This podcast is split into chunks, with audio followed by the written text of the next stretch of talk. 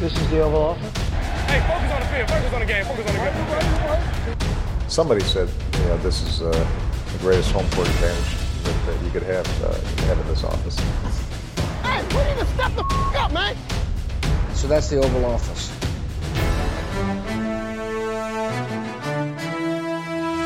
Velkommen ind for her til denne særlige udgave af Det Ovale Kontor, optaget 1. maj kl. 5 her live på Gul Klus Facebook-side.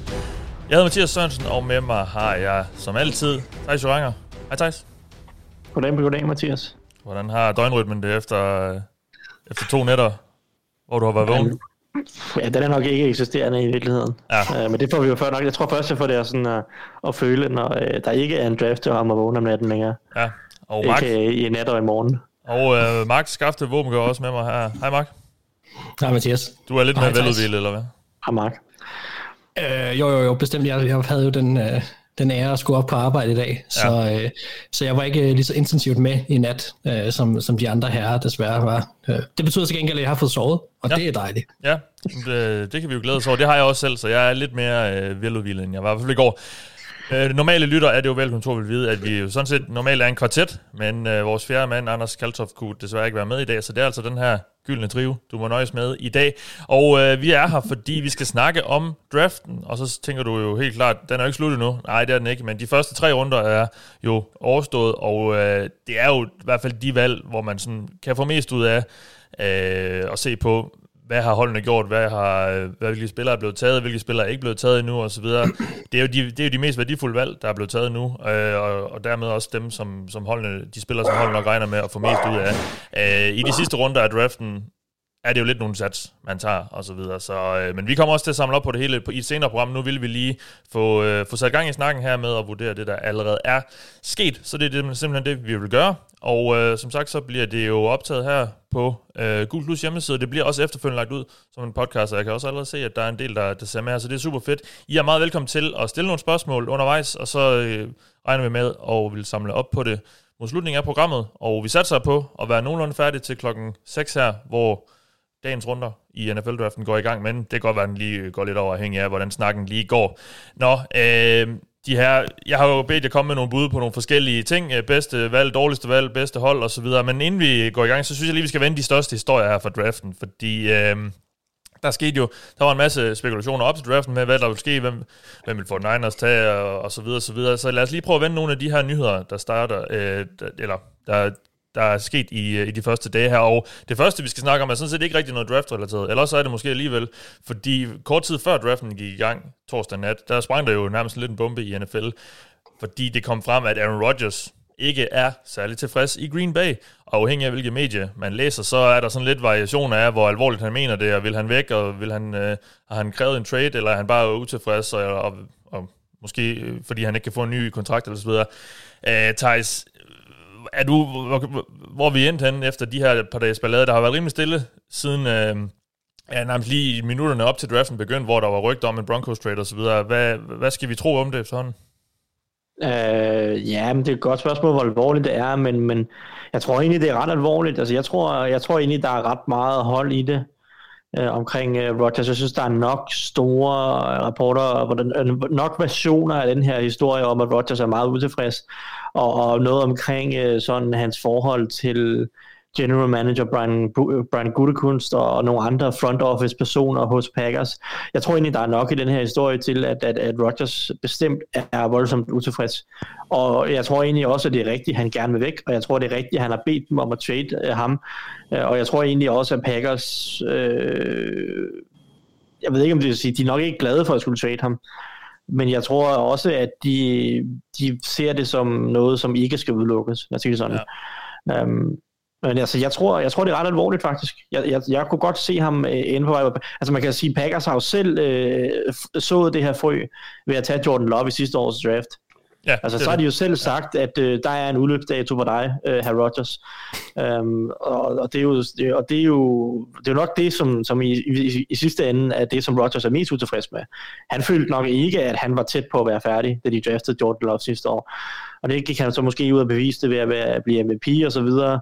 Øh, og så sidder han nu her, og, og Packers front office vil jo på et eller andet tidspunkt formentlig gerne... Øh, se Jordan Love i aktion, og der sidder Rodgers og siger, øh, så er det jo ikke mig, der længere rigtig har nogen indflydelse på, øh, hvornår at jeg synes, jeg er færdig. Og det synes jeg, det er nok utilfreds med. Ja. Mark, du sidder vel som Vikings-fan og, og håber på, at han, han forsvinder hurtigst muligt? ja, det må han gerne. Ja. Øh, altså, der er jo noget med, at man gerne vil have den bedste konkurrence, ikke? men øh, jeg har tabt rigeligt til Rodgers, ja. så det er egentlig fint. Øh, for bare sende ham afsted. Ja. Jeg synes heller ikke, det er kønt, og jeg må indrømme, jeg tror faktisk, det bliver meget grimmere. Øh, det kan jeg i hvert fald have en frygt for.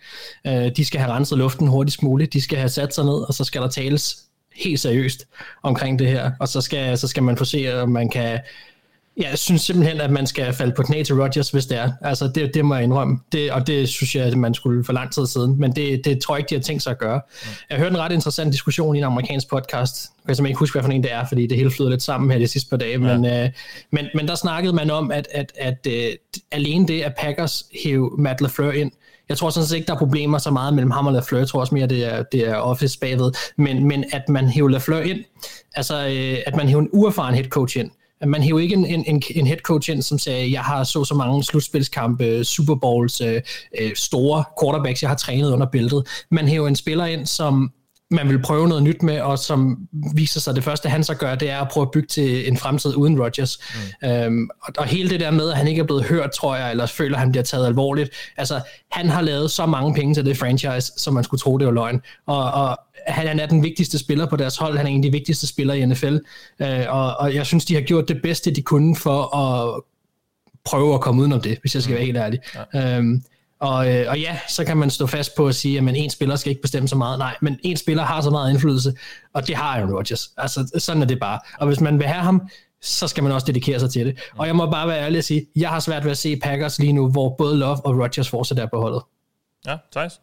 Ja, jeg vil sige, i forhold til det der med, med, med Lafleur, og, og han kommer ind og bygger til fremtiden, så, går der jo, så, så der været flere ude at sige, at Packers er jo et af de steder, hvor at, øh, trænerstaben har allermindst at skulle have sagt i forhold til, øh, hvilke spillere de drafter. Ja. Og efter sine så øh, havde de ikke informeret LaFleur om, at de ville drafte Jordan Love. Altså det her, det er et front office move. Det er Brian Gutekunst, der har siddet og sagt, jeg vil have min fremtidens, quarter, fremtidens quarterback, og det er Jordan Love. Øh, og det er klart, at det kan godt være, at LaFleur har siddet i draften og sagt, hey, ham her Jordan Love, han er sgu meget spændende spiller. Ja, men det lyder ikke til, at det er ham, der har siddet i sidste ende og sagt, vi skal have Jordan Love. Um, så jeg tror, øh, altså der er mange, der siger, at, at, at Lafleur er lidt, han er lidt fanget her mellem, øh, som lus mellem to negle på en eller anden måde, at, at han har front office, der øh, har Jordan Love, og egentlig vil Lafleur måske egentlig helst køre videre med Rodgers lidt mere, fordi Rodgers han eksekverer øh, Lafleurs angreb så godt, som han gjorde sidste år, altså hvad fanden, det var ligaens bedste angreb, og, og mm-hmm. Rodgers blev MVP, så det er jo naturligt for Lafleur, at det vil han jo gerne fortsætte med. Altså, altså for mig at se, der er det udelukkende en, en fight mellem øh, Rodgers og front office, Øh, og, og Lafleur er lidt fanget øh, mellem, øh, mellem to stole her, og har egentlig måske ikke så meget at skulle have sagt. Mm. Men det synes jeg taler lidt ind til det, der så kunne være problematikken, at man ikke har en head coach med mere karakter, hvis jeg skal være helt ærlig. En, der går ind og, og siger, det her det er Rodgers hold, jeg kører med Rodgers, jeg vil have Rodgers, øh, og, og det er derfor, jeg har ansat mig også. Øhm, altså, og det, det kan man godt se, at der mangler lidt. Det her det er jo ikke en, en Mike Shanahan eller en eller anden, som, som, som kommer... Altså, Kyle? Du, ja, nej, nej, jeg mener, jeg mener faktisk Mike. Altså, det mener, okay. nogle, nogle, nogle af de der head coaches med så meget karakter, at den kan du sgu ikke, den kan du sgu ikke bare køre over. Altså, og, og, og jeg tror, at Aaron Rodgers godt ville have haft en head coach, som kom ind, og selvfølgelig var på hans side, men havde noget karakter også til at stå op imod måske nogle af de ting, sådan så at man bygget et hold til her og nu, og til med Rodgers på kort sigt, frem for at man tænker over Rodgers, mm. øh, og som jeg lidt vi må bare sige, det er det, der sker lige nu i, ja. i Packers. Um, og, og det er det, jeg mener, der, der ved jeg sgu ikke, jeg synes, det er godt nok, at LaFleur, han bare sidder i midten og, og ikke rigtig ved, hvad han skal gøre. Uh, der skal han skulle træde karakter, synes jeg. Ja. Og, og hvis ikke han gør det, så synes jeg også, det er en fejl for hans side.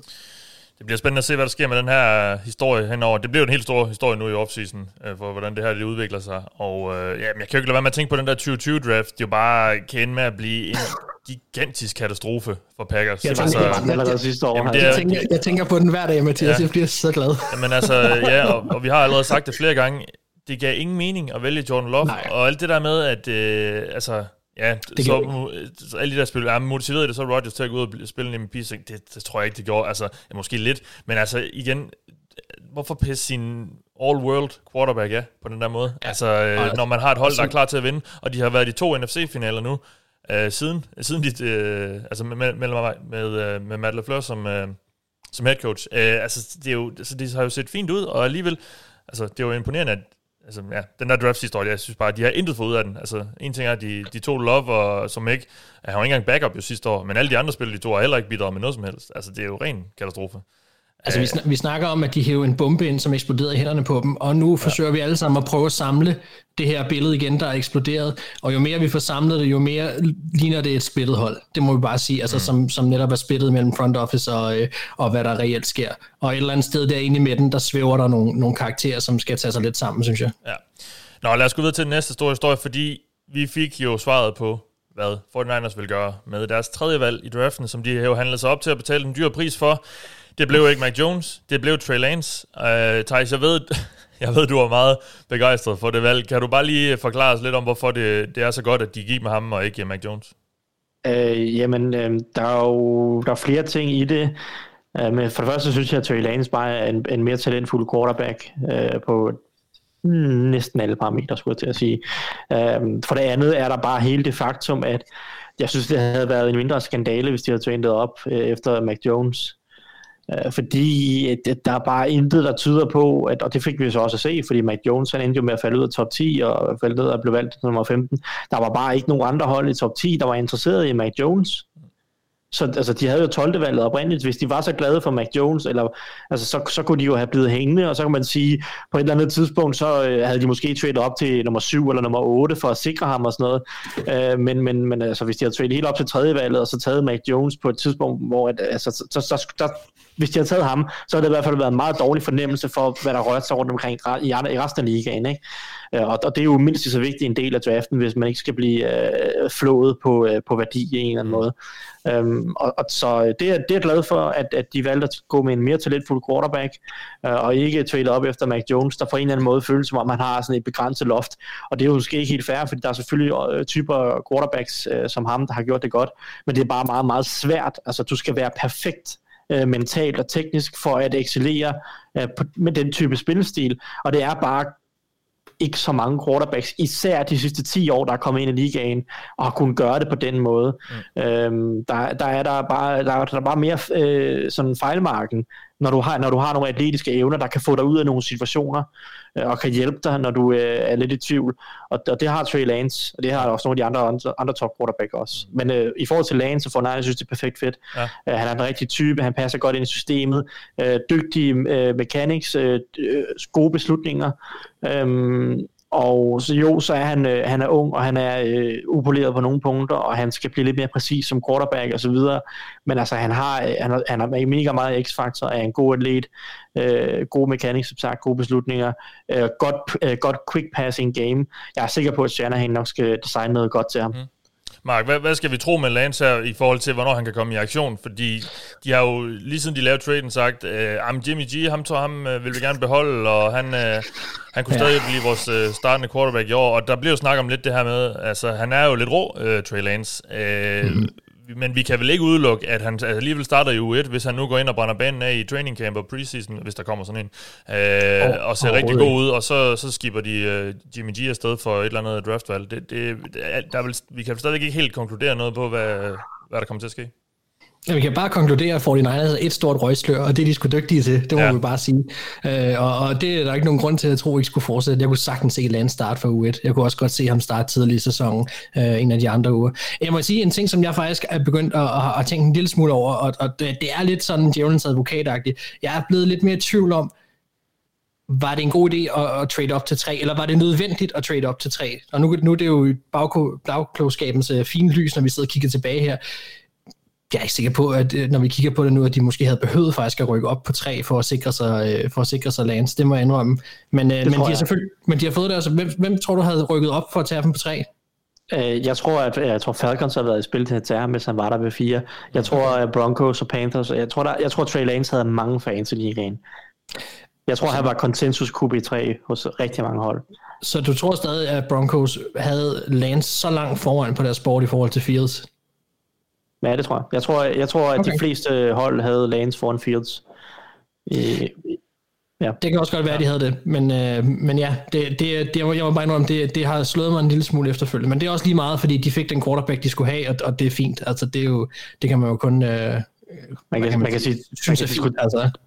Man kan diskutere, nu har uh, Shanahan jo været ude og sige, at de havde fem quarterbacks, de var komfortable med. Det er jo så nok uh, en kæmpe stor fed, kæmpe stor fed løgn, ikke? Men, uh, men hvis, hvis det er sandt i hvert fald, så har du ret, så er der jo ikke nogen grund til at trade op til nummer tre, kan man sige. Men, uh, Nej, jeg vil bare sige, jeg, det, var, det var også mere, fordi jeg har sådan set forholdt mig forholdsvis ukritisk til 49ers del af det her hele tiden, for jeg synes egentlig, at hvis man de manglede en quarterback, og jeg vil gerne se en i Shanahans hænder, og man kan, man kan trade op efter en quarterback, det er nok det eneste, man skal trade op efter, det er det gjort, men bare sådan som draften faldt ud, synes jeg, det er en interessant tanke i hvert fald. Ja, Jamen, så lad os gå til den anden store quarterback-historie, fordi den anden, ja, det var jo den, de store spekulationer om, hvor endte Justin Fields, hvor langt ville han falde, eller det kan man så snakke om i hvert fald, fordi han har aldrig startet noget sted sådan set. Men øh, han, han, i tidligt i processen var han i hvert fald udråbt som, som nummer to øh, quarterback øh, prospect på, på rigtig, i, i rigtig mange øjne. Øh, og så har der jo bare været de sidste par måneder en masse historier om, hvor det virker som om, han er blevet talt ned. Han ender med at ryge til Chicago Bears, øh, uden for top 10 endda. Øh, de trader sig op til 11. valget og tager ham.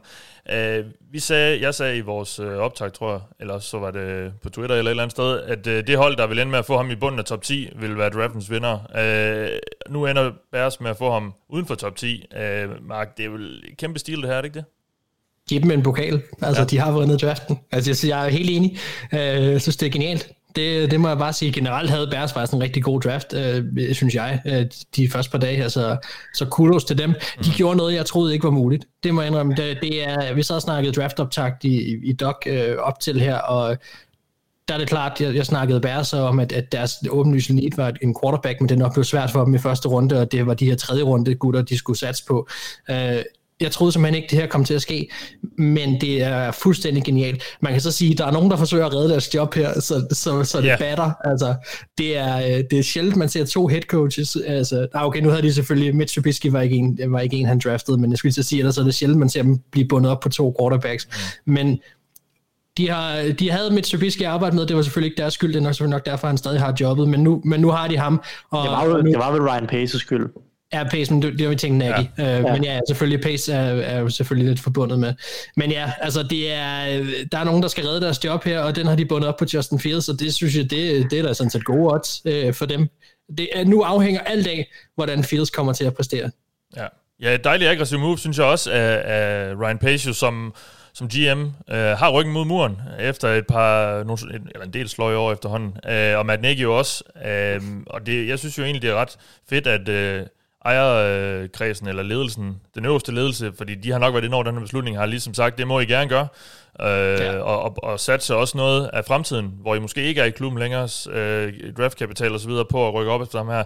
Så fedt move af, af Bears, der, ja, jeg lige vil sige, langt om længe har øh, hvad der kunne ligne en kompetent quarterback. Hvad synes vi, Thijs, om det her fedt i forhold til Fields i Bears? Øh, Matt Nagy er jo en, eller en offensiv head coach og så videre, men det har ikke været super imponerende, det han har Altså, han, det, han, har aldrig, han fik aldrig forløst Trubisky. Altså, spørgsmålet er så, tror du, han kan gøre det med, med Fields? Ja, det er et godt spørgsmål, for jeg synes, jeg ved ikke rigtig, jeg ved, man kan sige, det er så et af Nærkes problemer, altså jeg ved ikke helt, hvad der er hans identitet, fordi det føles som om, de sidste to år har han øh, bare forsøgt at øh, sammensætte sådan et angreb, som, det går lige an med Trubisky-agtigt, ikke? Øh, jeg synes, der, det angreb har ændret identitet og stil et par gange, ikke? Øh, så var det helt vildt pass-heavy, øh, med en masse screens og så videre, og så prøvede de at gå lidt mere play-action type angreb, øh, og så blev det i, i nogle uger sidste år et, et meget mere, altså der blev Laser to år som playcaller, øh, så var, de, så var de bedre til at løbe bolden lige pludselig, og kørte en masse motions, og kørte en masse jet sweeps, og alle mulige ting, og sådan noget, misdirection. Øh, så det her angreb har, har, identitet, har skiftet identitet 3-4 gange over de sidste to år, for at prøve at finde et eller andet, der dur til Mitch Trubisky. Så man kan sige, det positive er, de virker omstillingsparate for at prøve at finde noget til en quarterback. Det er klart, det skal de selvfølgelig fortsætte med til Fields. De skal finde en eller anden angreb, som han er komfortabel med. Det er det positive, men det, det negative er selvfølgelig, at, øh, at det jo også føles som om, at de famler i blinden. Ikke? Altså, hvad er, hvad er identiteten her? Han kommer jo oprindeligt fra øh, Andy Reid-træet, og det er, jo en, det er jo en masse screens, en masse ja. misdirection og en masse, men, men også jo dybe kast og øh, øh, altså masse, masse, masse schemes og en masse West Coast og også korte øh, timingkast og så videre. Det er jo sådan lidt en, en blandet landhandel af en masse ting. Og, øhm, jeg ved ikke helt præcis, hvordan deres angreb altså, kommer til at se ud, fordi Fields spillede jo et rimelig vertikalt angreb i college. Altså, de kunne godt lide at kaste bolden dybt. De kastede bolden dybt meget øh, hos Ohio State. Øh, og, og jeg tror, at han kommer til at, at komme ind i et angreb, hvor der skal være mere timing, og, og han kommer til at kaste flere korte kast og flere, øh, flere screens og flere... øh, ja, timingkast, end han gjorde hos Ohio State. Men det synes jeg egentlig godt, han kan eksekvere. Så ja. jeg glæder mig til at se, hvordan det spiller ud præcist, øh, fordi ja, altså, de, de har ikke et veldefineret, meget firkantet system, som Shanahan har. Øh, jeg tror, der er mere plads til at øh, designe det efter mm. Fields. Men jeg synes også, jeg, jeg, jeg, jeg frygter lidt en, en turbulent start på hans NFL-karriere, Fields, fordi altså, Matt, uh, Matt Nagy, han ryger jo Øh, hvis ikke de måske i hvert fald som minimum kommer i slutspillet næste år, vil jeg tro. Øh, nu kan det selvfølgelig godt være, at, at ledelsen giver ham lidt længere snor, fordi de nu skal til at starte lidt forfra med en ny quarterback. Men så kan der komme en ny head coach ind, hvis, hvis Nagy ryger, og et nyt angreb og så videre. Altså, ja, jeg, jeg synes, ja, jeg måske Jamen, gerne set ham ryge, ryge ind et sted, også... hvor der var lidt mere håb om, om stabilitet. Det er rigtigt, men så er spørgsmålet, hvis det skal ske, om det så ikke skal ske så hurtigt som overhovedet muligt. Øh, ja. og så, så er første år måske egentlig, øh, eller andet år vil det så blive for ham nok måske det bedste. Men jeg, jeg er ikke sikker på, jeg tror, at det her det kan være Nagis øh, livline. Altså, ja, hvis Fields bare kommer ind og viser nok, jeg tror ikke, de nødvendigvis behøver at komme i slutspillet, øh, for at øh, Nagy skal redde sit job. Ej. Altså det her er så, så vildt et move i mine øjne, og så øh, franchise-ændrende, øh, at, at, at det kan redde det hele. Jeg vil sige, det der vi snakkede den optag, der, det er meget væk på, at der skulle noget, øh, noget, der skulle ske noget sjovt. Altså, jeg, jeg tænkte, de skulle gå wide receiver, hvis, fordi de nok ikke kunne gå quarterback, fordi vi skulle have noget sjovt angrebshoved på, vi skulle have noget gnist, vi skulle have noget, der kunne lokke nogle spillere til, noget, der kunne få Allen Robinson til at blive, og sådan nogle ting. Jeg siger, det her, det har langt overstedet, hvad de hvad de burde kunne gøre. Mm. Øhm, det her, det er lige præcis det, der kan ske. De hedder The Windy City, ikke? Altså, og nu, nu er vindene, de, de er virkelig blevet, der er virkelig blevet luftet ud, må man sige, og, og ja. det, ser lige pludselig meget lyst ud for et franchise, der, ja, det, jeg synes ikke, det så voldsomt godt ud før, hvis jeg skal være helt ærlig. Nej.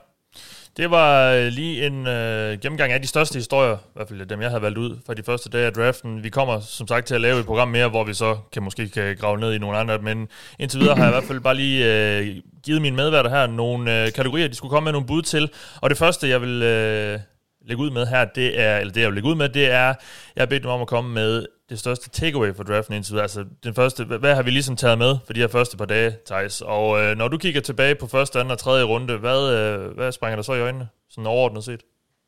Jamen, det, øh, det er lidt en, jeg er klar til at give lidt en bredside til øh, nogle forskellige typer og NFL-medier og, altså, og sådan anonyme NFL-scouts og sådan noget, fordi jeg synes bare, at hver eneste år, især op til i år, hvor at, øh, der ikke har været nogen combine og, og sådan noget, ikke? Så, så kommer der de der historier fra øh, NFL-medierne, som siger, at vi kommer til at kunne se en masse overraskelser i år, og medierne er langt til siden af NFL på mange spillere, og Øh, medierne har slet ikke haft samme mulighed for at finde ud af, hvad NFL vil og sådan noget, fordi at øh, der ikke har været nogen combine, og det har været sådan en, en kort college-sæson og sådan noget, og så videre og så videre. Så medierne ved ikke, hvad de laver i år i forhold til NFL, øh, og jeg, jeg synes, det har været tre af de mest forudsigelige runder, jeg overhovedet har set. Altså, ja. øh, jeg synes, det er noget vås, når man siger, at, at medierne ikke har gode muligheder for os at, at, at scout de her spillere på en eller anden måde, på samme måde som NFL-holdene har. Øh, jeg vil jo sige, at NFL-holdene og medierne jo kun de sidste fem år har bevæget sig tættere og tættere på hinanden, fordi der er så bred mulighed for at sætte tape af spillerne øh, i langt højere grad, altså video, øh, YouTube og alt sådan noget, det er jo også så tilgængeligt. Øh, plus at alle de her historier i medierne bliver jo mere og mere spredt. Altså, når man hører om en spiller, der har en eller anden skadesproblem, så bliver det jo ofte lækket. Altså, vi sad jo på draft day og, og så Ojolari falde ned i anden runde, og øh, Terrence Marshall og så videre. Vi vidste jo godt, hvorfor. Altså, vi vidste godt, hvorfor de faldt. Øh, det, det er klart, at alle kan se talentet, men vi, vi kan godt se, hvorfor de falder. Øh, så jeg synes jo faktisk, at at, at, at der er nogle old school typer i medierne, der skal lade være med at, at sidde på deres høje hest og sige, at øh, ej, men NFL, de, øh, de er så meget klogere end alle andre, øh, fordi at de ved så meget mere. Og selvfølgelig ved de mere. De har snakket med spillerne, det har vi ikke mulighed for, alle amatører eller andre øh, draft-eksperter. Det har, vi, det har de selvfølgelig ikke mulighed for. Men, men altså, øh, i, i sidste ende, så er det jo spillet på banen, som er den vigtigste faktor overhovedet. Ja. Øh, og, og der er NFL ikke så langt øh, foran alle mulige andre, øh, synes jeg i virkeligheden, altså i forhold til det materiale, der er tilgængeligt. Så det er mest egentlig, jeg er træt af at sidde og læse op til draften. Kæft, det bliver en uforudsigelig draft, hvor der kommer til at være nogle vilde valg, fordi at, at medierne slet ikke har opfattet, hvad der er, det foregår i NFL. Og så går der tre runder, hvor at, øh, altså, at det er den mest forudsigelige draft i forhold til mit board, øh, mm. og jeg synes også i forhold til positioner og spillerområder og draftområder og, og fits og sådan noget, øh, som, som, som jeg har set. Altså jeg synes top 20 i årets draft var meget forudsigelig, ja. for eksempel. Ja, der var ikke så mange af de der store overraskelser.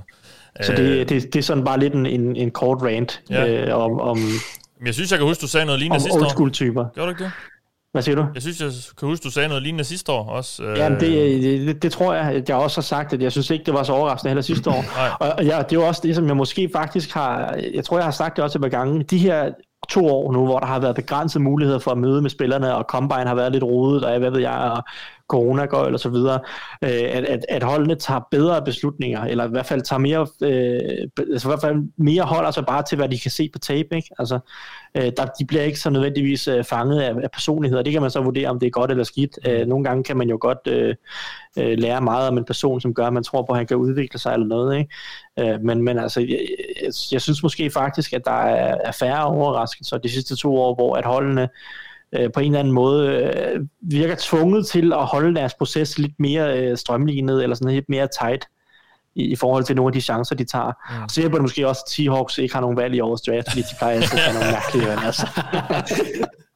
Ja, de ender altid med at tage en eller anden, der, der nok kunne Ja, være... Pa- Patriots går QB tidligt og sådan noget, ikke? nok kunne have fået på det tredje er lidt dagen. mere oplagt, ja, det er rigtigt. Hvem var egentlig... Altså, der er jo... Ud fra, der stadig var en enkelt eller to overraskelser. Hvem, hvem var din, din største overraskelse af dem, der er på de første tre runder, Thijs? Den største overraskelse? Ja, nu siger du, det var en meget forudsigelig draft, men der, jeg går ud fra, at der var ja, en enkelt eller to. Selvfølgelig er der overraskelser. Ja, ja. Øh, jeg, jeg vil sige, at øh, men det kommer det falder lidt sammen med noget af det, som, som de senere, altså du, Ja. nogle af de andre kategorier, du Okay. okay. med de dårligste valg.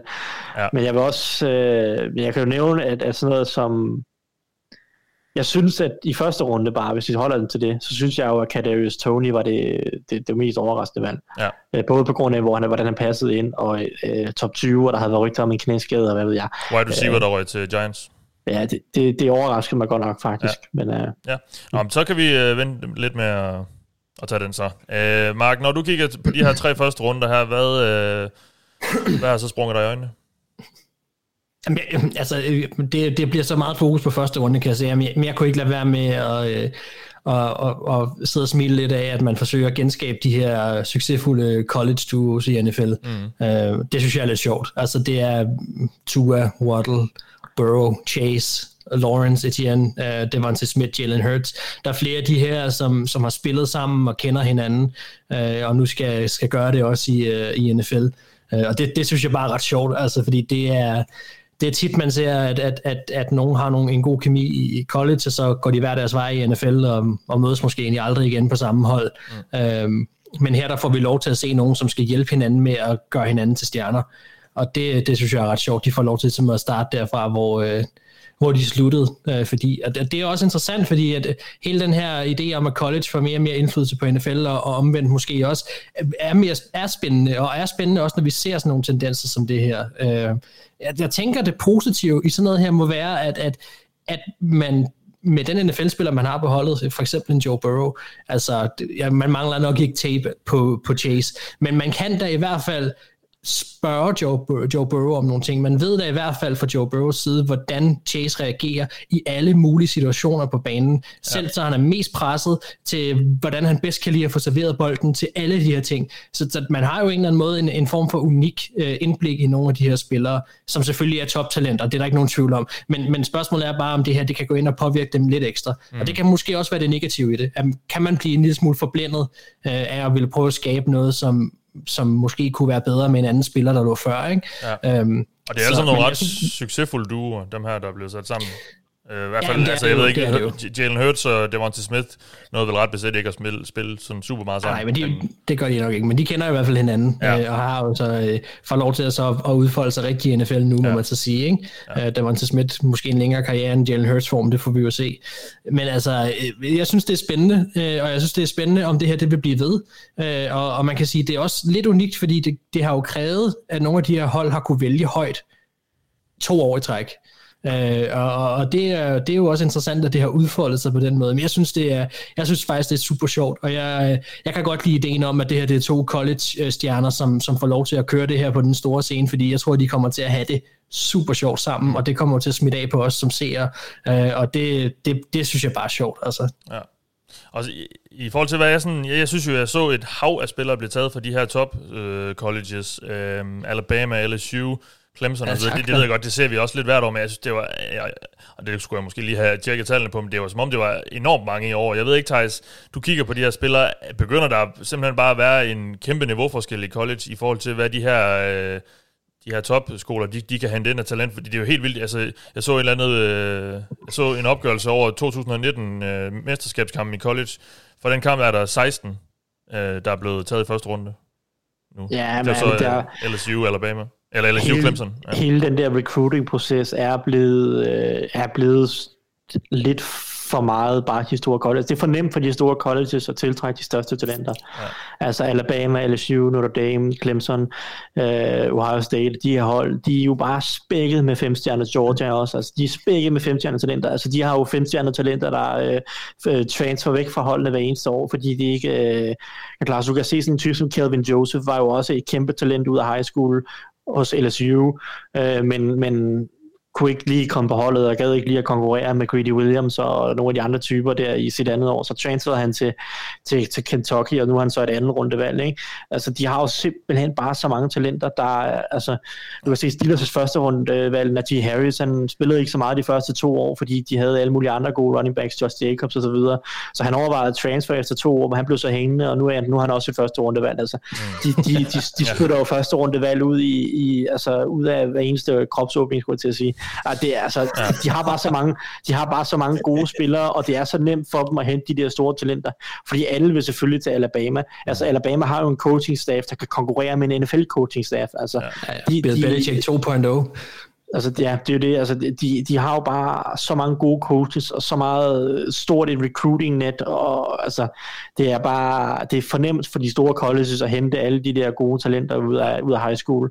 Men, øh. men vi, må også, vi må også lige sige, for jeg synes, så må I rette mig, hvis jeg har hørt noget andet, men jeg har hørt lige inden her, at, at, at i år var øh, den første runde, hvor der blev draftet der flest offensive spillere nogensinde, øh, siden at man begyndte at, øh, at registrere rigtigt med draften, og der, altså, det kan sagtens være rigtigt også, men det viser jo så også et fokus for NFL og på offensiv øh, fodbold og så videre. Altså en, en type som Jalen Waddle har jo været bag nogle kæmpe receiver og nogle kæmpe navne, og har jo aldrig han har fået spilletid, selvfølgelig har han det, men han har jo ikke fået første uh, wide, wide receiver spilletid. Alligevel så bliver han taget så højt, som han gør. Ikke? Mm. Det viser også fokus fra NFL om, at man, man, man læg, tillægger de offensive spillere og nogle af de her positioner så meget værdi, at de skal falde hurtigt. Uh, og der tror jeg også måske, at nogle af de store colleges der kommer lidt, uh, kommer lidt frem i køen. Ja, Nå, det var det, jeg lige havde bemærket. Lad os prøve at zoome lidt ind på nogle af valgene, og som sagt, det er jo af god grund, fordi vi optager her lørdag aften, tidlig aften klokken halv seks. Det er kun de første tre runder, vi har at gøre godt med, men, men som jeg også sagde indledningsvis, det er også i de første tre runder, at holdene, altså der bliver virkelig lagt noget i de her valg, øh, fordi i de senere runder, der tager du nogle chancer, fordi ja, og så håber man bare lidt på, at de spillere, man tager, kan bidrage. Så de første runder, valgene i de første runder, de siger lidt mere om, hvilke strategi holdene er gået ind til draften med, og, og, og hvilke positioner de har haft deres fokus på. Så derfor synes vi godt, vi kan tillade os at, at drage nogle konklusioner allerede nu. Øh, vi skal have nogle bud på bedste valg indtil videre. Øh, en, bedste enestående valg. Øh, Thijs, hvad, hvem, hvem gjorde det allerbedst, i hvert fald hvis vi sådan kigger på, ja, på et enkelt valg? Jamen, mit absolute favoritvalg, det faldt i top med anden runde, hvor Jets tager Elijah Moore. Ja. Uh, jeg uh, Wide receiver. er... Hvad siger du? Wide receiver. Wide receiver ud af Ole Miss. Jeg er pjattet med Elijah Moore. Jeg var nummer 16 på mit board. Um, og jeg synes jo, nu snakker vi Tony, jeg synes jo, han er en bedre version af Tony. Øh, han er en, en markant, markant bedre ruteløber, har meget bedre hænder, øh, meget bedre øh, altså, føling med spillet. Han er, bare, han er bare en klog spiller, der er hurtig, atletisk, øh, som sagt gode hænder, gode ruter. Jeg, jeg kan ikke se noget hul i hans spil andet, at han er lille. Altså han, han, er, han er en lav dude, han er slot receiver. Øh, det er ikke, han er ikke sådan Tutu Atwell lille, men, men, men han er, han er en, en klassisk, lidt mindre slot receiver.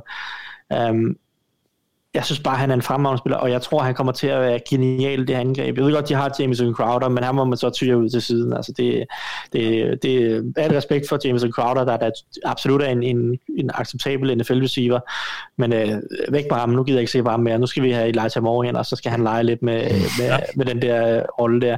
Øh, jeg synes, det er perfekt også, også hele konceptet med selvfølgelig at give nogle våben til en Zach Wilson, øh, som jo er deres nye, øh, han skal være deres nye stjerne, ikke? Og, de, og de har jo selvfølgelig hentet Corey Davis på ydersiden, øh, og de har også en Denzel Mims, øh, som de draftede anden runde sidste år, så de har nogle våben der, men inde i midten, der, der, der, der får de en gamebreaker her i Elijah Moore, tror jeg. Jeg synes, han er en, en genial spiller, og jeg elsker, elsker fedtet hos, øh, hos 49ers, der, øh, ikke 49ers, men, men Jets, der kommer til at køre det her 49ers-agtige angreb, hvor han kan blive brugt både i en Debo Samuel-agtig rolle med, med, med nogle screens og med nogle end-arounds og alt muligt, men også bare arbejde hen over midten, som er en vigtig del af et, et Shanahan-inspireret angreb, som mm. Jets kommer til at køre. Ja. Jeg, jeg er tosset med, med Elijah Moore, jeg er tosset med, at han ender hos, øh, hos Jets, og jeg håber bare, at Zach Wilson kan finde ud af at ramme ham. Ja, og de fik også... Øh Elijah Vertucker i første runde der er Jets, så jeg synes egentlig også, det ser fornuftigt ud, men det øh, kan jeg se, vi også kommer til at snakke lidt om senere. Mark, øh, hvilket ene valg har du fremhævet? Jamen altså, øh, udover Justin Fields, som jeg tænker, vi har snakket om, ja. så, øh, så har jeg valgt Trevor Merrick. Øhm, jeg synes, der er mange super valg i draften, det vil jeg sige, øh, men, men jeg vil gerne sprede mine takes lidt ud og gå i anden runde her. Øh, jeg, altså, American faldt øh, overraskende langt, synes jeg. Og så var det Raiders, alle hold, der valgte ham, og jeg synes, de får super værdi her.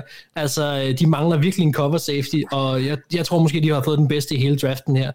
Øh, jeg havde læst flere Raiders artikler og, og, og, og tweets og så videre op til draften, som, som havde tænkt, at ham tager vi i første runde. Øh, til gengæld, så ville jeg så nok have taget Alex Leatherwood, som de så tog i første runde i anden runde. Så der ja. er på en eller anden måde, der byttede lidt om der. Men who cares, fordi altså, de fik begge spillere, så hvis det var det, var deres mål, super. Mm. Øhm, så, der, så, er det jo, så er det jo bare sådan, det er.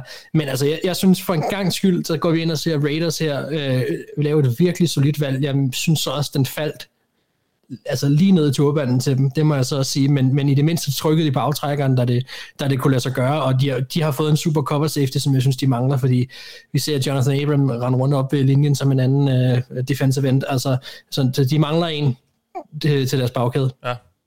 Ja, og Merrick, han var jo ellers udråbt som den klare top safety i den her klasse, Thijs. Jeg havde også øh, af samme grund smidt en, en, en, lille, en lille mønt på, at han skulle være den første safety, der blev taget. Så bliver oh. han så den tredje safety, der blev taget. Når du kigger på... Øh, på, og de blev taget meget tæt, de tre, så spørgsmålet er, hvor meget man egentlig kan drage konklusioner af det. Men der er i hvert fald to andre hold, der vil have en anden safety end John Merrick. Hvad, hvad tror du, det kan, være, kan skyldes? Øh, ja, at personligt forstår jeg det jo ikke. Altså, der var ret, der var ret langt fra Merrick og ned til de andre, for mit udkommende. Specielt Richie Grant, som jeg jo ikke var en stor fan af. Ham havde jeg uden for min top 100.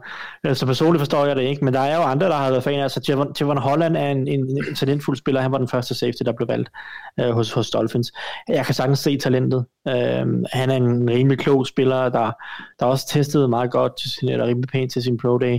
For mig er det bare lidt svært med ham, fordi han spillede egentlig mest slot cornerback hos Oregon, øh, og Oregon spiller noget lidt mystisk forsvar, hvor at det nogle gange er svært at overføre det direkte til NFL.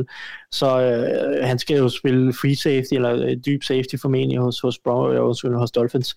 Øhm, jeg synes bare ikke, han, han var bare ikke så twitchy i sin bevægelser, og der var nogle taklinger, og der var nogle nogle ting, som gjorde, at jeg, altså jeg kunne ikke have ham højere end, end nummer 60 eller noget stil på mit board. Richard Grant forstår jeg bare ikke. Jeg synes, han er en gennemsnitlig del. Jeg synes, han er en uinspirerende spiller.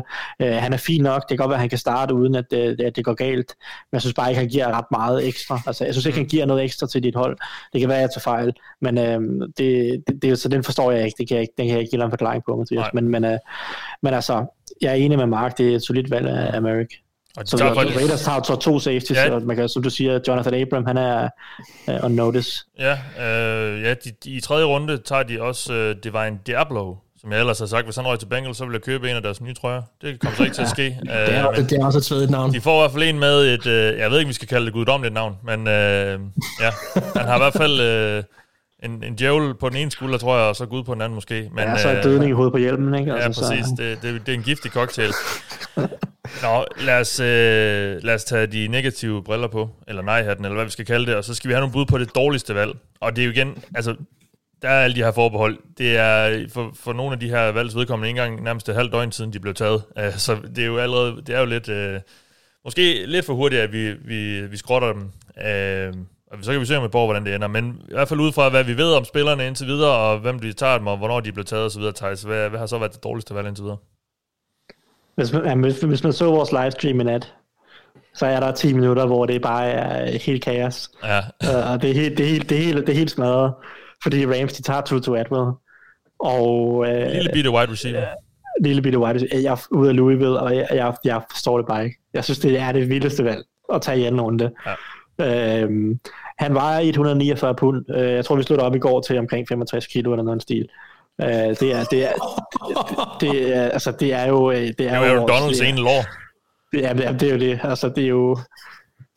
Han er så lille, og jeg synes, han, det værste... Jeg har ikke noget problemer med, med små receiver. Jeg har lige siddet og øh, øh, rost til Elijah Moore, som er godt nok øh, lidt højere, og øh, 30 pund, øh, 40 pund, øh, nok mere 40 pund tungere end, end, end, end Atwell. Men jeg har problemer med små receiver, hvis de spiller, hvis de spiller som små receiver, altså hvis de bliver trynet, øh, og ikke, øh, altså hvis de bliver øh, kastet rundt på kontakt, og har det svært, hvis de bliver dækket op tæt, og, og, og øh, er svage ved, ved catchpoint, hvis de bliver presset og sådan noget. Det synes jeg, at Tutu Atwell er. Mm. Jeg synes, han løber dårlige ruter også. Det kan godt være, han er jo lille og, og rimelig hurtig. Han er bare ikke så hurtig, synes jeg, som folk de gør ham til. Han løb sådan noget 4-4-2 eller noget til, til sin pro day, hvilket jo selvfølgelig er hurtigt, men for sådan en lille dude, så er det jo stadig ikke i nærheden af en Tyreek Hill-type. Øh, jeg synes, han er en dårlig spiller. Øh, straight up. Jeg, synes, jeg havde ham uden for top 200. Øh, jeg synes, han er lille, som sagt, spiller lille, øh, har, har dårlige ruter, øh, har ikke nogen fornemmelse med spillet. Øh, hænderne var meget tvivlsomme i 2019, lidt bedre i 2020, men jeg frygter for hans hænder, når han kommer ind i NFL, hvor vinduerne bliver små, og han bliver presset, fordi han er simpelthen så klein, at altså, som du siger, Aaron Donald, han trækker vejret, og Tutu Atwell, han flyver mod sidelinjen af, så det, er- altså, det er jo, altså, Det er så heldigt, at han ikke kommer til at blive draftet, eller tak- taklet af Aaron Donald i NFL. jamen, altså han, han går jo stykker til træning, altså Jalen ja. Ramsey, han æder ham jo, altså. Ja. Og det var, Øhm, ej, men øh, jeg forstår det ikke, og jeg synes Nej. også, det er en mærkelig fedt til Rams, fordi det plejer overhovedet ikke at være den type receiver, de er interesseret i, og jeg synes ikke, de havde brug for en receiver der i anden runde. Øh, de plejer at være interesseret i gode ruteløbere, og jeg ved godt, de måske mangler en dyb trussel, men der var mange andre, som jeg ville tage over det. Og øhm, jeg synes ikke, de havde brug for en receiver der. Jeg synes, de har nogle andre mangler, som jeg vil adressere før receiver. Jeg synes, de har tre receiver, de kan starte uden problemer i Cooper Cup, Robert Woods og, og Van Jefferson. Mm. Øh, jeg synes, de burde have taget en offensiv linjemand. Øh, Jeg synes, de burde have kigget på cornerback. Øh, De burde have kigget på linebacker, safety, edge. Altså, der var så mange positioner, de kunne have gået i stedet for en, en, en, en wide receiver på størrelse med en skraldeband. Altså, jeg ved det ikke. Ja. Altså, det, ja, han ja. var jo, som også du siger, han var jo deres første valg, de har ikke noget første rundevalg, så det var jo, det var til synligheden en, de havde udset sig at, at gå efter, og netop have, have vægtet højt at få ind, øh, fordi de ikke har så mange valg, øh, fordi de trader dem alle sammen væk. Det er deres, det er Ramses måde at gøre tingene på, og det kan vi, har vi også diskuteret tit, hvad vi synes om det, det er der måske delt i meninger. Men, så, men ja, det, det var måske lidt kontroversielt, men jeg har også set, at der er nogen, der har ham halvhøjt på deres... Ja, men jeg ved, jeg ved det. Altså, Daniel Jeremiah Ja. og øh, det, Dan Brookler havde ham der begge to i top 100, er jeg ret Ja, sikker på. Uh, så, så det er en respekt for dem. dem har, de er jo fantastiske øh, draft-eksperter. Jeg tror ikke en skid på det, og det er jo bare min egen personlige holdning. Så Ja. det, men uh, nu, må- det må vi jo se. Han må modbevise mig, den lille Atwood. Ja. Jeg har også set, at han er gået på en... Uh, han, han prøver at tage på i vægt, så jeg så, at han var helt op på... Uh, uh, tror jeg, uh, hvad fanden, op på 255 eller 200, 260 måske. Øh, det er så spørgsmålet, om han kan veje så meget, når, når sæsonen går i gang. Men det er jo 260 tillykke- hvad? 200, 150 pund. Nå, 150. Ja, okay. 150-160 pund. Øh, tillykke med det, Tutu Atwell. Nu er du næsten på størrelse. Han er den letteste receiver, der er blevet draftet. Øh, ja, altså, nej, den letteste spiller, undskyld, der er blevet draftet overhovedet siden 1999. Øh, hvor, øh, altså, så, øh, han er bare en bedre lort. En lille, en lille nips.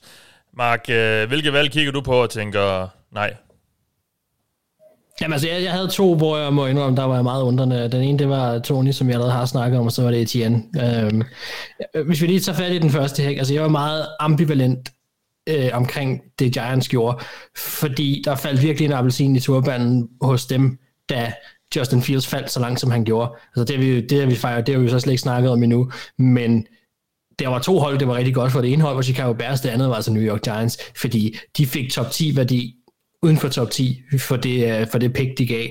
Og, og det, det synes jeg var rigtig, rigtig fint. Altså, jeg synes virkelig, at Giants gjorde noget rigtig, rigtig godt ved at handle det, det valg væk. Øhm, men at de så bruger det valg, de så får ud af det på den wide receiver, som de gør, der, der skrider det sgu lidt for mig, det må jeg bare indrømme.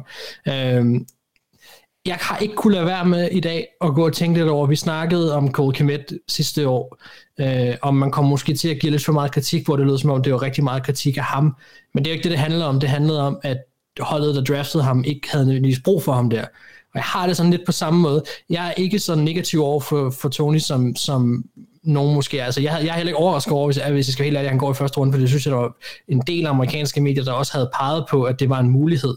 Uh, der var spillere, jeg havde taget over ham, blandt andet Elijah Moore og så videre. Så, så, men, men, men jeg synes bare ikke, Giants havde brug for det her.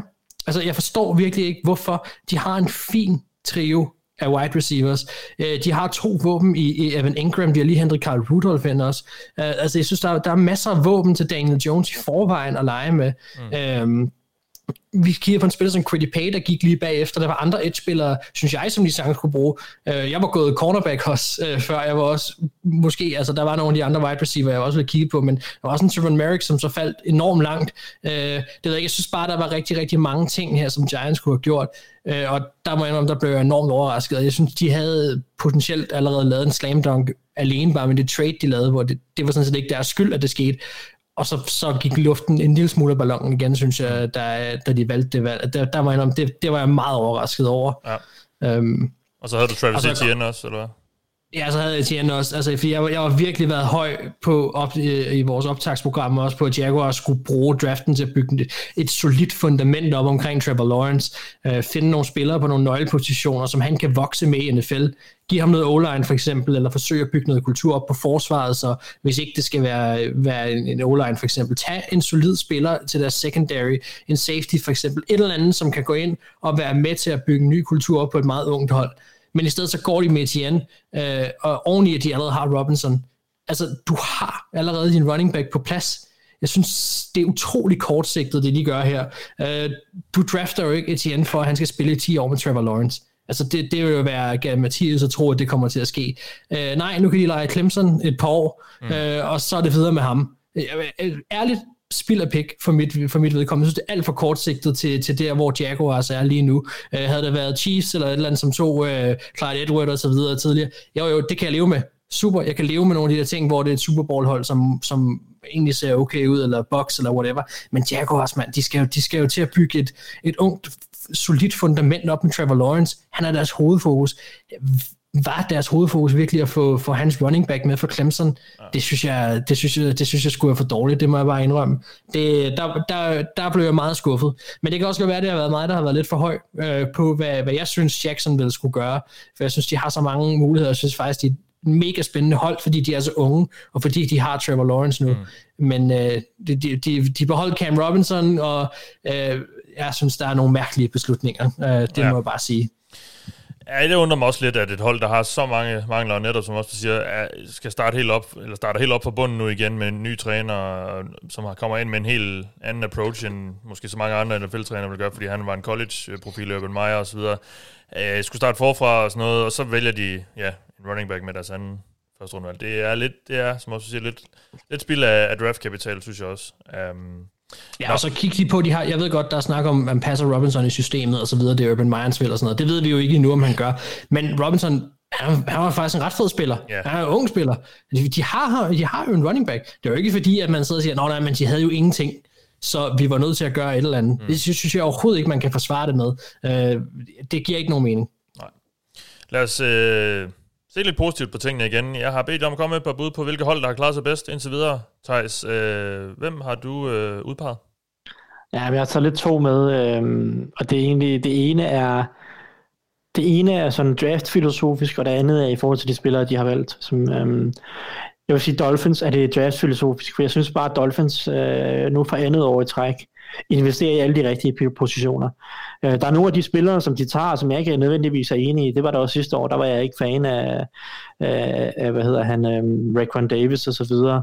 Øh, Robert Hunt synes jeg også var lidt for højt. Øh, men altså, positionsmæssigt, sidste år, der investerede de tungt i den offensive linje, tungt i cornerbacks og øh, og, og, og også nogle, nogle, nogle våben på, på angrebet i en forstand. Fokuserer ikke så meget på, på running backs, og tight ends, det kan også godt vente til midt i draften, og øh, altså, det, jeg synes bare, at, at det sådan, i forhold til forståelsen af positionsværdi, så, så, så, så bonger Dolphins bare rigtig højt ud. Altså, det, der er ikke, som sagt, ikke nogen running backs, tight ends og linebackers. og sådan noget. Det bliver ikke fokuseret super højt på den måde. Der bliver fokuseret offensiv linje, der bliver øh, fokuseret safety, der bliver fokuseret pass rusher, og der bliver fokuseret på, øh, øh, ja, noget secondary. Ikke? Og det synes jeg jo, de fortsætter med i år. De tager øh, en, en, nogle våben til, til Tua. Øh, toppen, de tager en edge rusher i første runde. Øh, super, det havde de, havde de brug for. Så bliver der fokuseret noget secondary. De havde brug for en safety. Det tager de så. Det kan jeg godt leve med. Anden runde, det er fint. Øh, der bliver fokuseret på, på den offensive linje fortsat øh, med, med, hvad hedder det, Liam Eichenberg i anden runde. Øh, igen et super valg. De havde lidt brug for en højere tackle måske, og så skubbe Robert Hunt ind på guard, hvor han er bedst. Altså, de første fire valg det, det synes jeg er de rigtige positioner at angribe. Jeg ved godt, der er mange, der har skrækt på skrevet efter en running back, fordi de har Miles Gaskin løbende rundt som deres startende running back. Men, men, men det må sgu vente. Altså. Yes, yeah, yeah. Der, der er andre positioner, der er vigtigere. Yeah. Altså.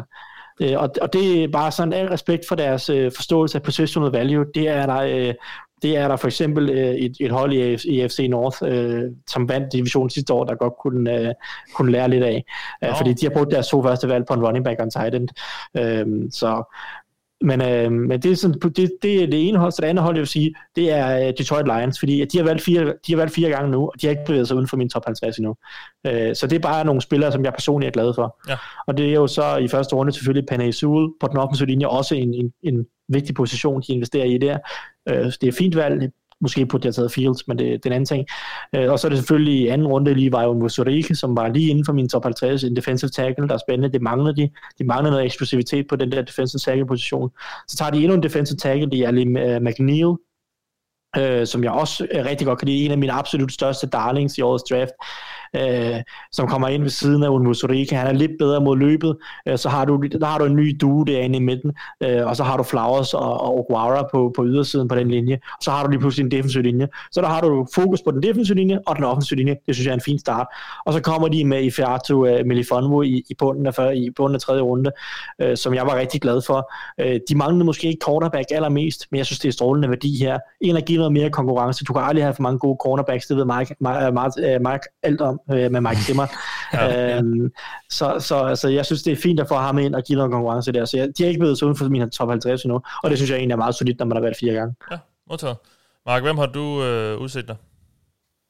Jamen altså, jeg har highlightet to hold her, og øh, jeg, har, jeg synes, vi skal snakke Cleveland Browns til at starte med. Altså, jeg bliver nødt til at sige, at der er mange hold, jeg synes faktisk har gjort det godt i år. Øhm, men jeg må igen bare sige, jeg kan godt lide det, Browns gør det kan jeg virkelig godt. Altså, jeg synes virkelig, at Newsom i første runde var et kanonvalg. Uh, det er faktisk sneaky et af de valg, jeg synes var allerbedst. Jeg synes virkelig, det var godt. Uh, Cornerback. De, de, ja, og ja. der var så mange gange sidste år, hvor vi lavede kampoptagter, hvor vi snakkede Browns, hvor jeg, hvor jeg synes, jeg med ro i sjælen kunne sidde og sige, jeg synes, at modstanderholdet burde angribe deres secondary aggressivt, fordi det kunne de sagtens få succes med. Uh, og det synes jeg var en af svaghederne ved, ved det Browns-hold, vi så sidste år, som ellers var ret komplet på mange områder. Så jeg synes, det er frist at få Newsom ind. Jeg synes, han er en dygtig spiller. Uh, han kommer til at hjælpe deres secondary rigtig godt. Og så stoppede de jo øh, uh, GOK's fald, uh, og for mig er det et klassevalg. Altså uh, et af de få steder, nu snakker vi linebacker, et af de få steder, hvor at, jeg, de virkelig, synes jeg, reelt havde nogle mangler, uh, og, og, og de får ham synes jeg, ved det, der hvor de gør til rigtig, rigtig, rigtig god værdi. Jeg er mm. spændt på at se ham i, i Browns. Øh, jeg synes, de ser skræmmende komplet ud. Øh, og så har de fået lidt fart i stængerne med, med deres receiver i Swartz, øh, eller Swartz, Schwartz. til sidst. Ja, Swartz. Øh, Han går, som, gå, fuld tysker på den. Ja. Schwarz. ja, så altså, jeg synes bare generelt, en, en, en, indtil videre en klasse draft for Browns, det må jeg bare sige, jeg synes, ja. de ser skræmmende komplet ud. Det er, det er et godt hold, øh, som, som, som skal spille i FC North i år. Ja. Og så er det Jets, som jeg har tænkt, at, og vi også de skal highlight lidt. Altså her, der står alt og falder med Zach Wilson, og det her, det vil nok være sådan en, der deler vandet i forhold til, at man synes, at han var det værd at tage ham der, men, men der har ikke været andre for Jets, og det er det, de har ville hele tiden, og det må man mm. jo tro på, at der er en årsag til. Øh, men jeg kan virkelig godt lide, hvad de ellers har lavet. Altså, de traded med Vikings og fik Vera Tucker.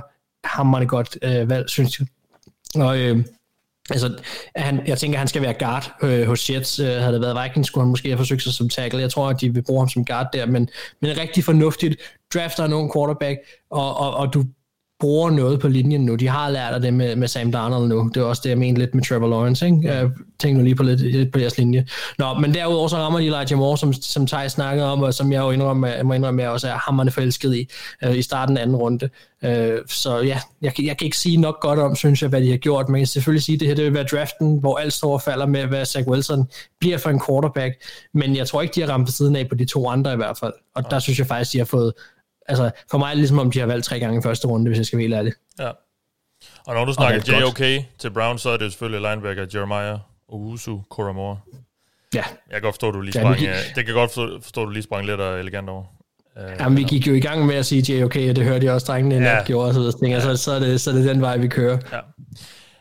Jeg vil måske bare lige kort fremhæve øh, Chargers. Jeg synes, det, altså det er jo... Helt sikkert. Jeg, synes, det, jeg, kan, jeg elsker, hvad de har lavet den her offseason. Altså med så meget fokus på den offensive linje. Øh, og så falder Rashawn Slater, som i mange øjne, i hvert fald i nogens øjne, måske faktisk er den mest sådan, NFL-klar tackle i den her draft. Det ved jeg ikke, det kan du måske svare på bagefter, øh, Thijs. Men øh, en, en rigtig god tackle, de får der, og de har bare blevet ved med at at forstærke den her offensive linje her i offseason, og det, det er det helt rigtige at gøre, når man har så stort et, øh, et stjerneskud på quarterback-positionen, som de har i Justin Herbert, og så får de altså til Samuel Jr. i, i anden runde, som en cornerback, der har jo været lidt nævnt i forbindelse med første runde også, øh, måske, så, så det synes jeg sådan set er god, fordi de har også nogle gode positioner, de, øh, de drafter til der. Øh, Thijs, er, er, var Slater, øh, er, er Slater den mest NFL-klare tackle? Nej, ikke nødvendigvis, men okay. er nok mest poleret sådan teknisk. Ja, okay. Uh, Sewell, han skal nok kunne altså, være lige så NFL klar, ja. uh, fordi han er så atletisk og stærk, ikke? Uh, så kan man jo opveje nogle af de andre ting. Ikke? Uh, han er den mest polerede tekniske, det vil jeg sige. Men vel god værdi for Chargers at få ham der? Absolut, det er fantastisk. Uh, ideelt for dem, han falder til nummer 13, og som du siger, Samuel er også et fint valg.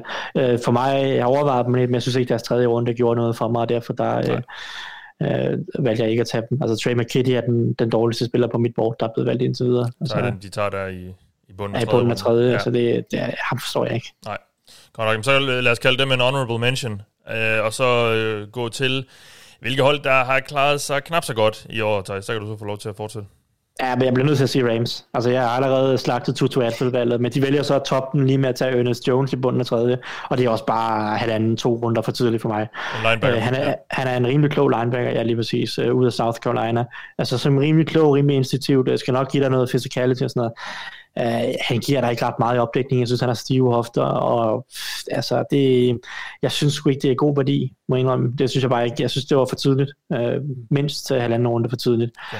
Så når man kommer ud af de to første dage med Tutu Atwell og Ernest Jones, så, så sidder jeg sgu tilbage og bliver ret uh, uinteresseret, mm. det må jeg indrømme. Okay. Så det, jeg er nødt til at sige Rams, og det er jo ikke for, at uh, nu har jeg snakket en del negativt om Rams, men uh, det, jeg synes bare ikke, det er nogen gode valg, de første to her. Nej, modtaget. Mark? Øh, også, de, burde have taget, de burde have taget noget offensiv linje, det forstår jeg simpelthen ikke. At øh, de er gået to gange uden noget offensiv linje, jeg synes, det er alfa og omega for dem. Ja. Jamen, øh, Ris til Rams. Hvad med dig, Mark? Hvem, vil, øh, hvem har du udpeget her? Ja, jeg, jeg er nok lidt hård her, det må jeg indrømme, men, men jeg har valgt Denver Broncos. Ja. Øh, og, og, det, altså, og det, nu siger jeg lidt hårdt, for jeg kan godt lide Patrick øh, Sertain. Altså, jeg synes virkelig, han er en dygtig spiller. Men jeg slår hårdt ned på her, de opgav Justin Fields. Øh, han kom til dem, uden de skulle gøre noget som helst. Ved du, det her, det, Panthers, jeg tager dem lige med i den her båd også. Hvad laver I? Mm. Altså, han, han, han sejler lige forbi, og I skal bare invitere ham ind. Det var der ikke nogen af dem, der gjorde. Uh, jeg køber heller ikke den der med Darnold i Panthers. Det var en, en sikkerhedsventil, som de betalte anden rundevalg for. Fint man skal tage Justin Fields. Det synes jeg også, dem og Broncos skulle have gjort, så det slår jeg hårdt ned på dem her for. Øh, så adresserer de cornerback. De får uden tvivl en rigtig, rigtig dygtig cornerback. Måske ender det med at være den bedste cornerback overhovedet for draften. Cornerback er ikke nogen dårlig position at være stack på. Det er sådan set øh, enig i, det er, det er nok et lille sted, jeg allerhelst vil være det. Men, men jeg synes ikke, at det var det, de skulle have gjort. Øh, jeg synes, de havde andre needs også. Øh, og det kan vi så lige krydre resten af deres drafts, men de så trader op i starten af anden runde for at hente en running back, når de i forvejen har Melvin Gordon. Altså, jeg har det sådan lidt, var det virkelig nødvendigt, og specielt på den måde, draften havde udfoldet sig ellers. Mm. Uh, jeg synes, der var masser af O-line-talent, de sange skulle have brugt. Uh, der var en JOK, vi lige har snakket om, som var tilbage, som jeg sagtens kunne have set uh, være sjov i, hos Denver også, og, og nok også udfylde en større mangel. Jeg synes, der var mange ting, de kunne have gjort her, og der var bare andre spillere, uh, som jeg synes var nærmere slam dunks, hvis jeg skal være helt ærlig for dem. Men, men jeg slår hårdt ned på dem over, at, uh, at, at, at jeg synes, de lød Fields gå. Det, det må jeg bare indrømme. Men kunne det ikke være, fordi de sad og arbejdede på at få Aaron Rodgers til, til byen? Ja, men det, kan ikke, det, kan, det må simpelthen ikke spille ind på den måde, så. Så skal der skulle være bedre styr på det. Øh, så må man tage Fields alligevel, så må man finde ud af det bagefter, så har han vel noget værdi. Altså, det, det synes jeg ikke er en undskyldning. Okay. Nej, jamen jeg sad også øh, natten til fredag der og tænkte, hvad fanden har I gang i Broncos? Men det var jo så netop også Broncos, der blev nævnt i forbindelse med de her Rodgers trade-rygter, så måske har de siddet der helt i, øh, i vildrede og tænkt, hvad fanden gør vi? Fordi hvis de nu har øh, Brian Gutekunst i, i det ene rør, øh, nærmest, øh, det lød det så ikke, som om de måske havde, men hvis de, hvis, de, hvis de har et eller andet håb om, at de stadig kan hive øh, Rodgers til, til Danmark i den her offseason, så øh, er det måske klogt nok ikke så at tage en quarterback.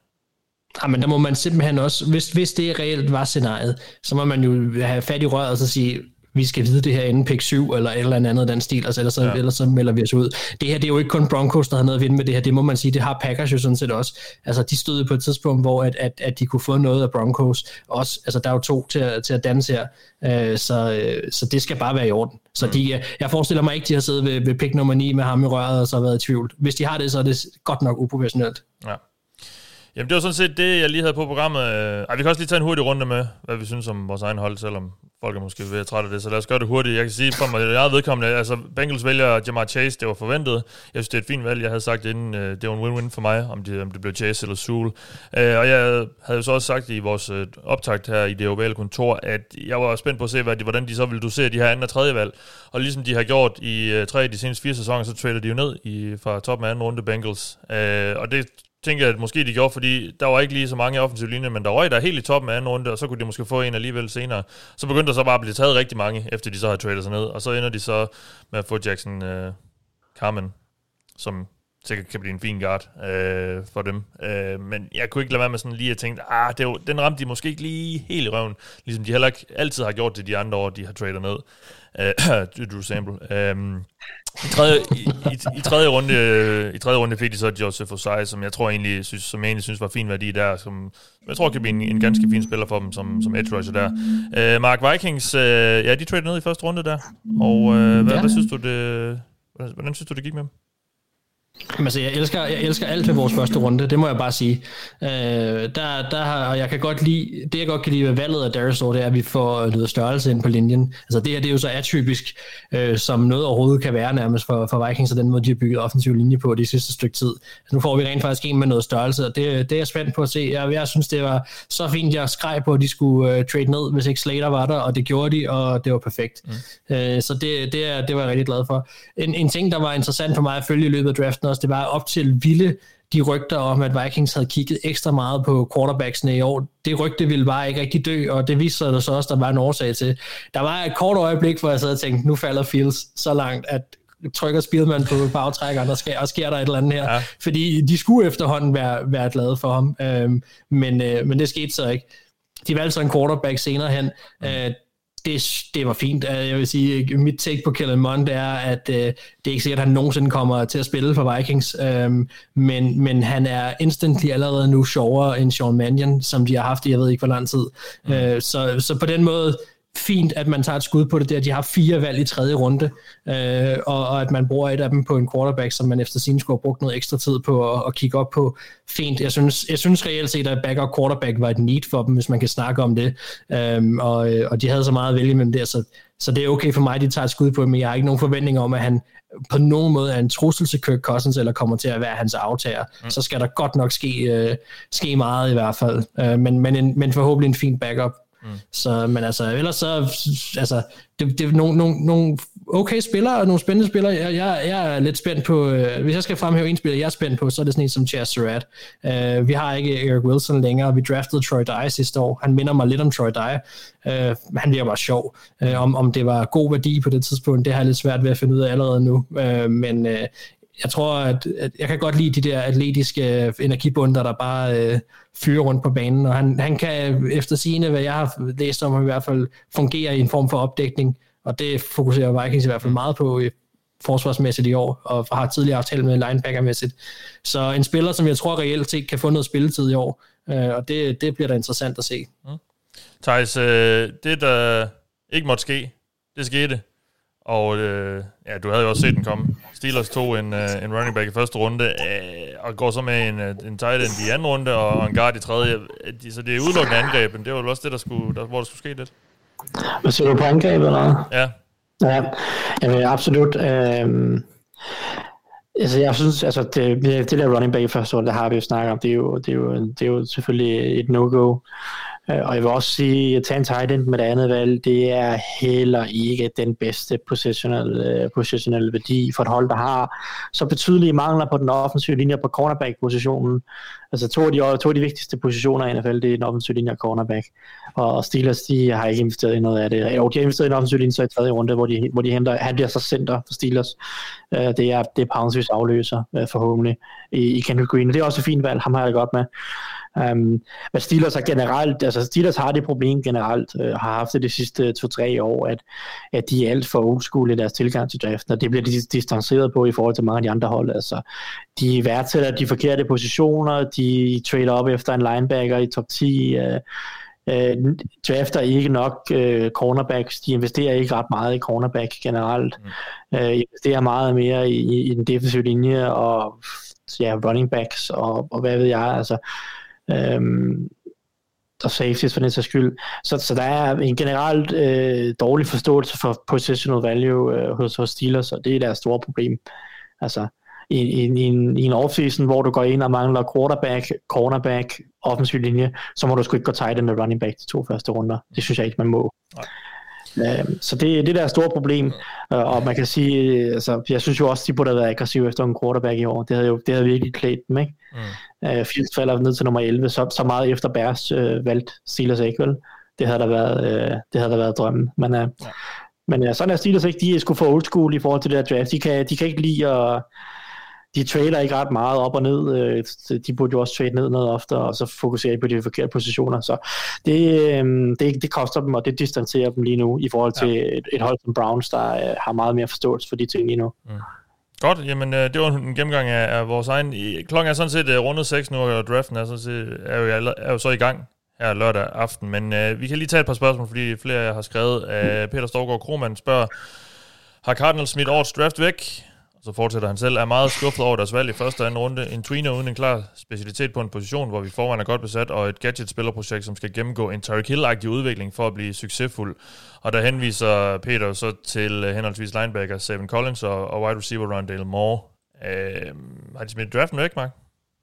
Altså, jeg, jeg må indrømme, hvis ikke det var fordi, de har taget Rondell Moore, så overvejede jeg også dem til den dårligste øh, øh, draft.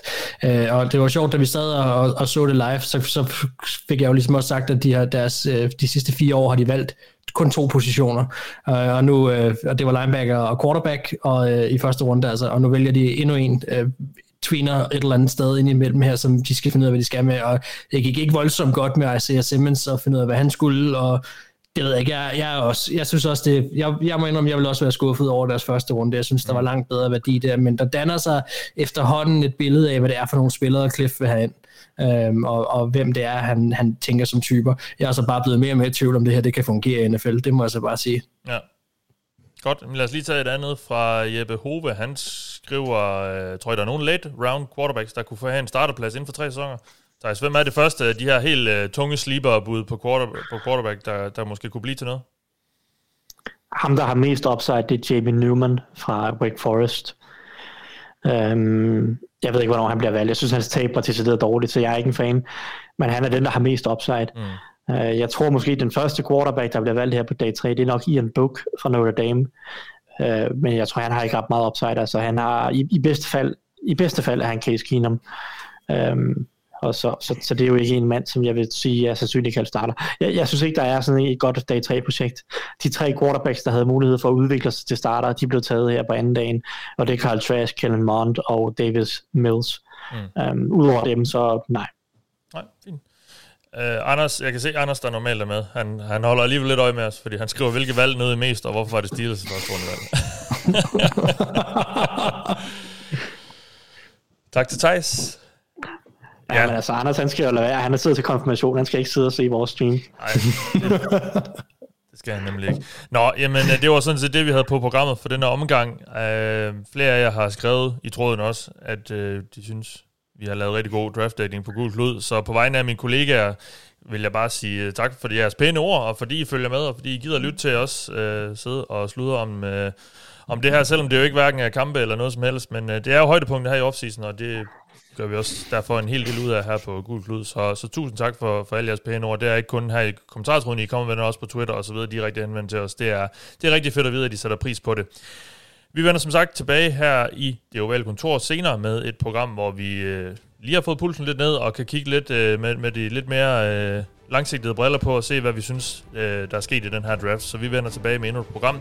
I den omgang, der har du lyttet og kigget på mig. Jeg hedder Mathias Sørensen, med mig har haft Mark Skafte Våbengård og Thijs Joranger. Vi lyttes ved.